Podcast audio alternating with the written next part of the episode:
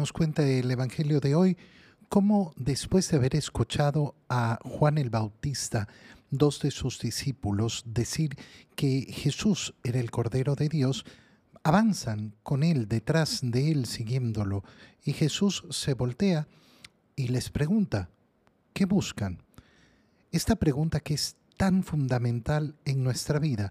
La respuesta de estos dos discípulos que eran Andrés y el mismo Juan, el evangelista, el que escribe el Evangelio, dice que le contestaron, Señor, ¿dónde vives? Maestro, ¿a dónde vives? Vengan y lo verán. Esa es la respuesta de Jesús. Una respuesta preciosa. ¿Por qué? Porque es una invitación siempre una invitación. Vengan, si quieren venir a estar conmigo, si quieren venir a ver dónde estoy yo, vengan y lo van a ver.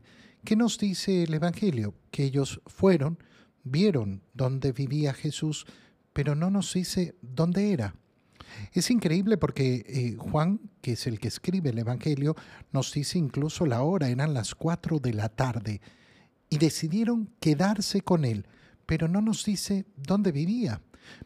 Jesús se acaba de bautizar en el Jordán, está en una zona que no es su tierra, no es que tenga una casa. ¿Dónde estaba entonces Jesús? Bueno, estaba en una tienda de campaña, estaba eh, debajo de un árbol, estaba en una caverna, da exactamente igual. ¿Por qué? Porque lo importante es que se han acercado a Jesús, para ver dónde está Jesús y ahí se quedan, se quedan con Él. ¿Cómo hacemos nosotros para lograr esto? Bueno, en primer lugar, eh, viviendo lo que vivimos en la Santa Misa, que es el centro de nuestra fe. ¿Qué cosa? Vivir la palabra de Dios. ¿Dónde encuentro a Jesús? Primero en su palabra, leyendo, meditando, profundizando su palabra.